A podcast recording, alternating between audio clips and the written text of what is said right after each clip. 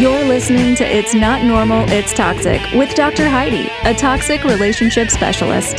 Here, we bring hope, healing, and freedom to those who have been affected by toxic relationships and emotional abuse. Learn to not only recognize a red flag when you see one, but have the courage to choose yourself and move forward in a life that's free from toxic control of others. Living in an environment that's not healthy for you can cause this type of abuse to be accepted as normal. The truth is, it's not normal, it's toxic.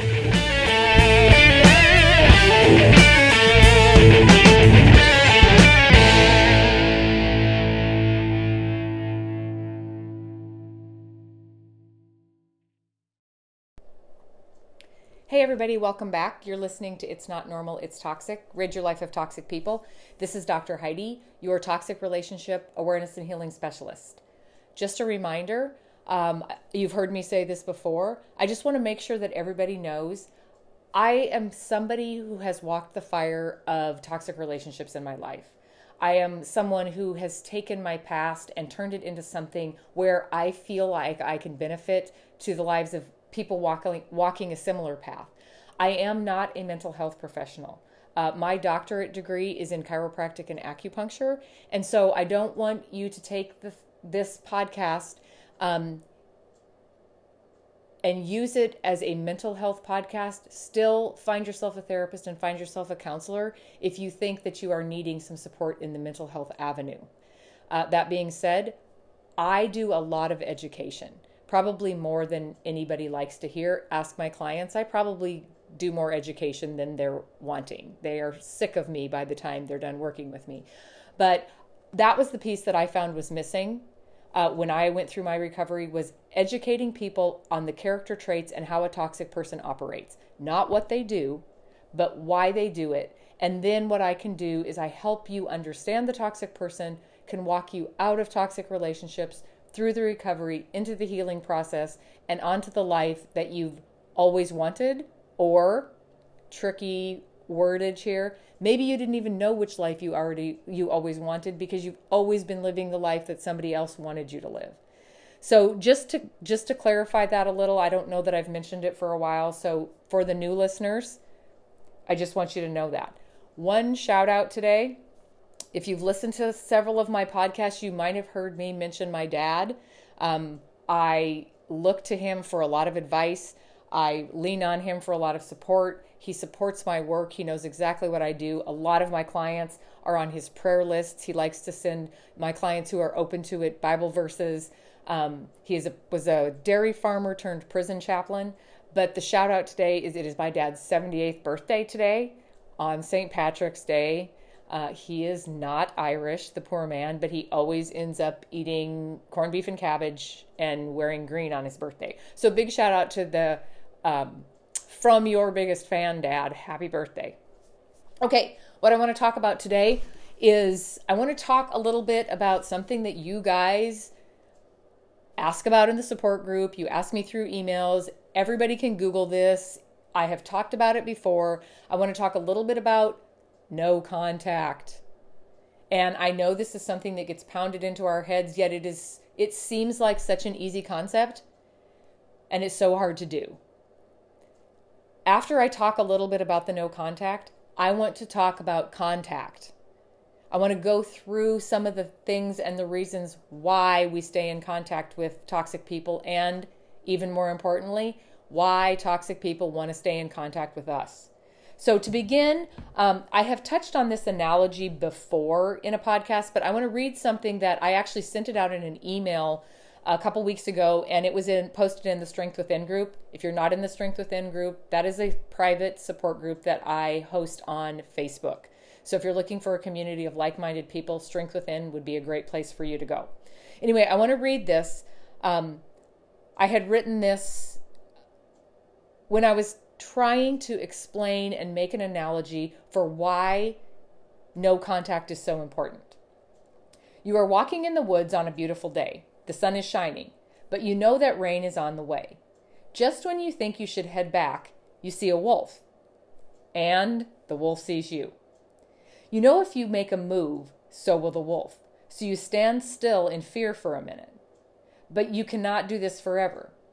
You remember a cabin just down the trail ahead and think, if I could get to that cabin, I would be safe.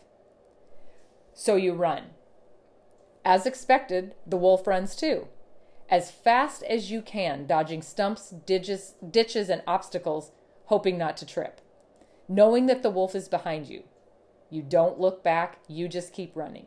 You can hear the wolf getting closer, but the cabin is in sight. You victoriously make it to the porch and in the front door before the wolf completes his pursuit. You lock the door, and whoo, you are safe. You notice a draft coming from one of the bedrooms, and when you check, you see that there is a broken window. Knowing that the wolf is still outside and could come through the window at any time, you barricade the door to that room. Things are quiet for a while, and you know that you are safe as long as you stay away from that window. Just a scent of you could cause that animal to jump through the window in pursuit of its prey. You know it's dangerous. You know you are playing with fire you know that the worst could happen if you went by that window. But you're curious. You want to know where is the wolf now? What is the wolf doing? Does the wolf have friends with him by now? Maybe he's moved on. Maybe he's just sitting, laying there in the wakes. But you don't know the stress. You don't know, but the stress of all of it is killing you. You are aware of the danger, yet you want to know. Do you go near the window? This is the same as no contact. And why co- no contact is imperative when leaving a toxic relationship. If you open the door and stand by the window, you are at risk. If you answer the text, you are at risk. If you answer the phone call, you are at risk. If you meet with them to talk, you are at risk. If you see them face to face, fear takes over and you succumb to the behavior that you have been trying so hard to avoid. Keep yourself safe. Don't set yourself up to fail. Say no, stay no or as low contact as possible. When you are not in contact, the wolf will eventually have to leave and find its prey somewhere else. Are you continually going back to the window to see where he is, just to check, to make sure who the wolf is hanging out with? or if he's just sitting there waiting? Or are you staying where you know you are safe away from the danger? I do understand that when children are involved, the approach to no contact takes a little bit different direction. That being, the only contact you have with them is over the topics that involve the kids.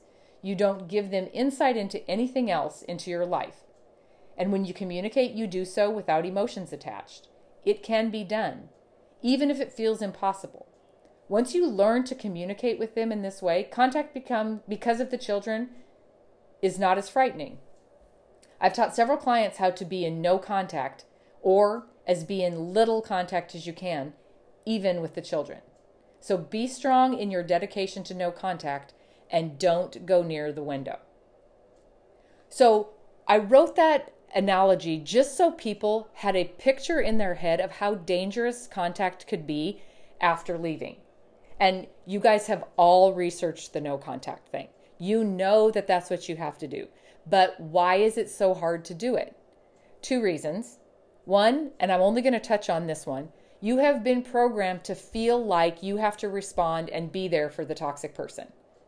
The toxic person always feels more secure when you respond and react emotionally the way they need you to.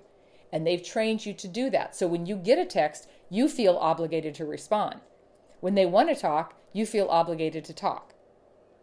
Not knowing that the only reason they're reaching out is they need contact.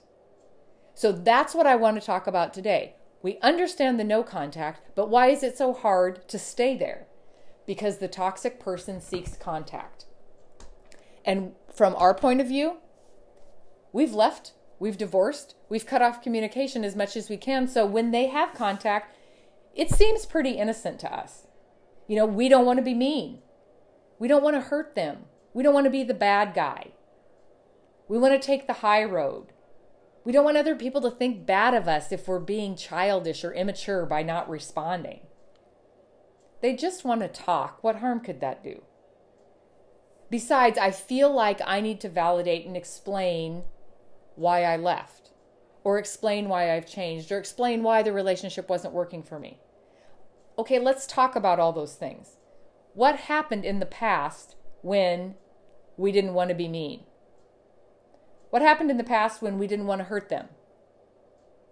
What happened in the past when we wanted to take the high road? What happened in the past when they just wanted to talk? What happened in the past when you felt the need to explain yourself? None of that ended up in a healthy communication exchange. Anytime you tried to communicate with a toxic person, it always went south.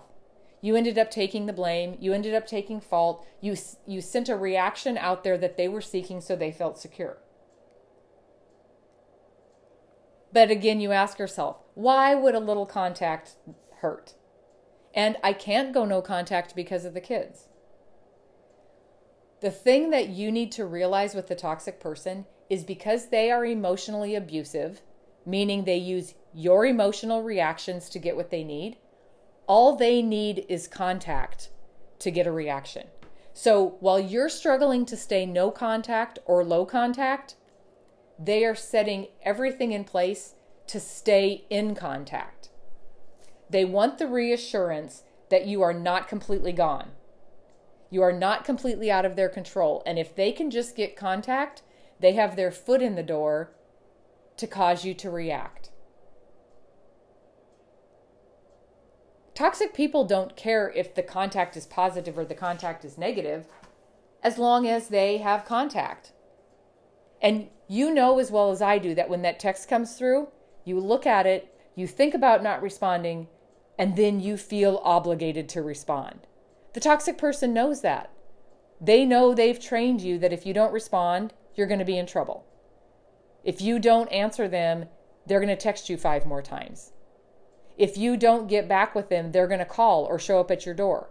You already know this because past behaviors have shown you that. But go back to what they're seeking. The only reason they keep pushing the contact is because they need to remind themselves that you are not completely out of out of their control. Remember control, power, attention and admiration. When they know they're in control of your emotions, they feel more secure. So here are some examples of contact points that toxic people use to stay in contact with you. Number 1, in a divorce situation, it's the kids. Right? We all know if we're divorcing a toxic personality and we have kids with them, we do not get to completely cut off from them because there always has to be the conversation about the kids' schedules and the kids' extracurriculars and the holidays. But what happens when they contact you about the kids? If you don't keep the conversation just to the kids, they try to sneak other things in. They try to mess with the schedule or ask for a favor. Or, this is a good one, tell you that you're not parenting correctly.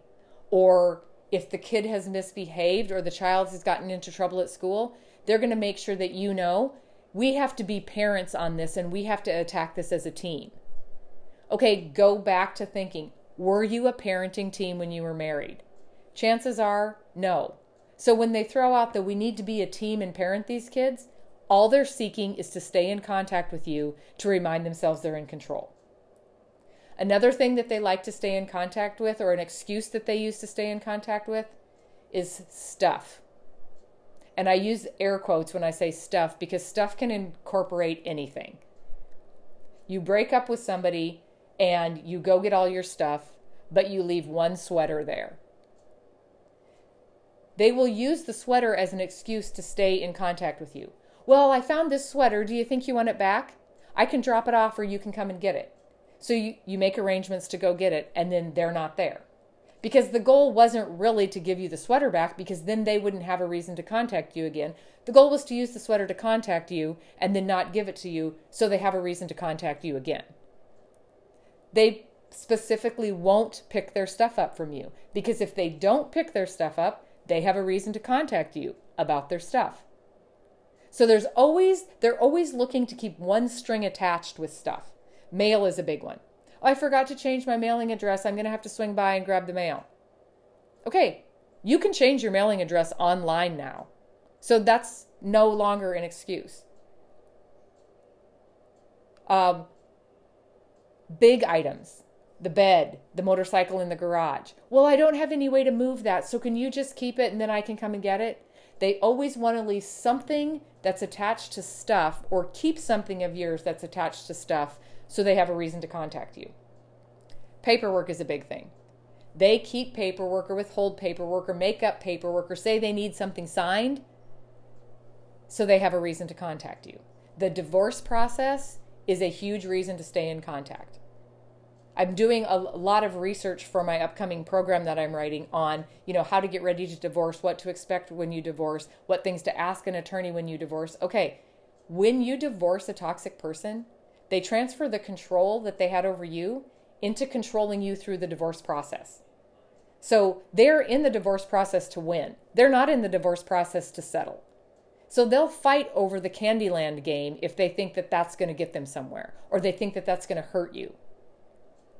And there's always unending paperwork. You need to sign the title over. You need to sign this for the bank account.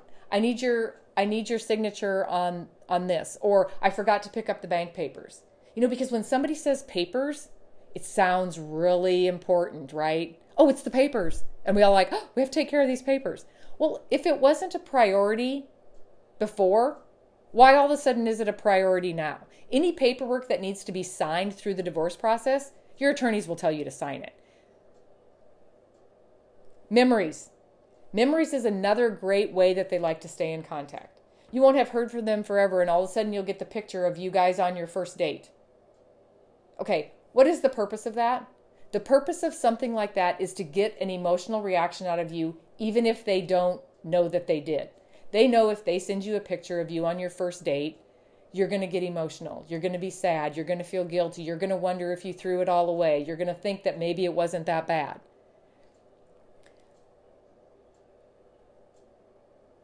Memories of good times, memories of family things. Um, they'll say, Hey, I was just here and I just thought of you. Okay, none of those types of things need a response because once you realize, when we when we initially get that picture of the first date, we go, "Oh, you have to remind yourself that they just used the picture of the first date for a reason to stay in contact so that they can elicit an emotional reaction and feel like they're in control. So there's all of these different examples of why they contact you. Um, events. Events are a big reason to contact you. You know, there's a funeral or there's a wedding or were you going to this wedding? I'm going to go. I know we were friends, even though we're not together. Are you going to go to this wedding? Sporting events you had tickets at one point. So do you want to use the tickets together? Do you want to No. No, I don't I don't want to use the tickets together. But they use the tickets as a reason to contact you. Um, the drunk texts in the middle of the night are a reason to contact you. And then you might get a, oh, sorry, I didn't mean to contact you. I was I drank too much and I shouldn't have texted you. But what did it do to you when you woke up at three o'clock and got a text in the middle of the night? Your attention went straight to them, and you probably had an emotional reaction. Regardless if it was anger because they woke you up, or sadness because you missed them, or did I do something wrong, or did, do I feel guilty? Their goal was elicit, to elicit an emotional reaction out of you and make sure you remember they're still around. One of the things that I've seen repetitively, and this is a story that happened to one of my clients, um, divorced her partner because of infidelity. Okay, and we all know they move from one person to the next because they're seeking to get their needs met. So she divorced her partner because of infidelity. Her partner now is having a baby and married the person that she divorced him over. But every time he comes to exchange the kids, he propositions her to sleep with him. Okay, that type of communication is their attempt to get you to react, to spur your memory to think about the good times, to remind you that there's a history there. So even though it seems innocent, it's not. All of these behaviors are to keep you in contact with them so they can stay in contact with you. So even though we don't want to feel like the bad person, and even though we, we want to take the high road, knowing that the only reason they're sending these things and making up these excuses to stay in contact with you is to stay in control. They don't care if you have divorce papers. They don't care if you've broken up. They don't care if you've gone no contact. All they care about is still having a foot in the door to be able to control you somehow.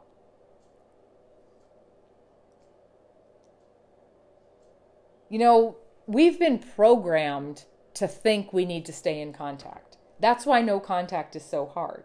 We've been programmed to give them the reaction so that there's not conflict. Ask yourself Does this contact need a response? What is the goal behind this contact? Because even though you feel like you have to respond and that you feel like you have to answer the phone, I promise you there are other options. And when you, when a lot of times when they first contact you, it'll just be a text. And you'll think, well, it's just a text, so I'll go ahead and respond. So you respond. And guess what happens the next day? You get a phone call. Well, we did text last night, so I'll just answer the phone. And on the phone call, hey, maybe we should meet for coffee. So now you're stuck with the dilemma of, I knew I shouldn't have answered that text because now I've got a pain in my stomach because they want to meet and talk. Okay, the meeting and talking is just a way to wiggle back into your life. When you go no contact, you don't want them to know anything about your personal information. You don't want them to have an inside look at your life, who you're seeing, who you're talking to, what you're doing. The goal of getting out of a toxic relationship is to get the toxic person out of your life or get the relationship to a dynamic that you are in control of your emotions in it. So, this continually reaching out and making excuses to contact you, another one just came to my head. All of a sudden, you'll just get song lyrics. You know, I haven't heard from you for four weeks and now I'm just getting song lyrics. Okay, that's that's just an excuse to stay in contact with you. So if you're having a lot of these touch points where you're seeing some of this stuff repeat, just know they are trying to stay in contact so that it reminds them that you are not completely out of their control. When you get the contact, ask yourself was that for my attention? Was that to get an emotional reaction? You know, and when, when somebody contacts us that we've tried to go no contact with, they know the minute you see their name on your phone, your attention goes to them. Our bodies respond the way they were trained to respond when we were in the toxic relationship. I always encourage you change how they're programmed in your phone. If you haven't been strong enough to go no contact and block them, change how they are programmed in your phone because when you see that name that's always popped up on your phone for years that has been controlling and manipulative, your body is going to respond the same way it's always responded. But if you change the the word that they're programmed in with, visually you won't have near as bad as response because it's not that reactionary response. And I have some people that put funny names in, I have some people that put emojis in, but just so that you change the way it looks so your body isn't so frightened or isn't so on guard when you when you hear from them. Don't be surprised when they show up. You know, you break up, you think you'll never hear from them again, you'll hear from them again. They want to control as many people as they can. They want attention from as many people as they can get. They want admiration from as many people as they can get. The more people involved in their life that are supplying them with those things, the more secure they feel. So, your job is to be consistent, to be consistent in not showing an emotional reaction, to be consistent in not feeding them with the things that they need. And as soon as you're consistent, just like the wolf, they're going to have to go find what they need from somebody else. But because the contact thing seems so blurry, we think it's not as intentional when it is absolutely 100% intentional to stay in control so that they feel secure. I know that the contact, not contact thing gets confusing because what happens when you go no contact? It seems like it should be easy, and you're in a fight with yourself your logic and your emotions don't match when you try to go no contact. So if you're not ready to go no contact, don't go no contact because when you block them and you're not ready, then you unblock them. And when you unblock them, you're saying, I set a boundary, but I took it back down because it really is not that important. So if you're in a spot where you're not ready to block, that's okay. Just know that when they contact you, Evaluate why they're contacting you and is this a valid reason for them to be contacting you or did they just find an excuse to get their foot back in the door?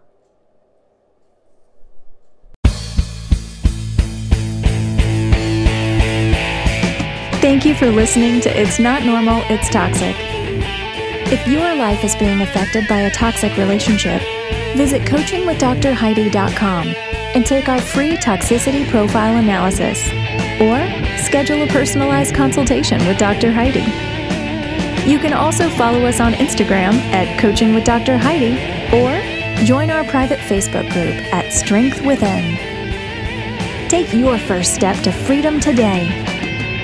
And remember, it's not normal, it's toxic.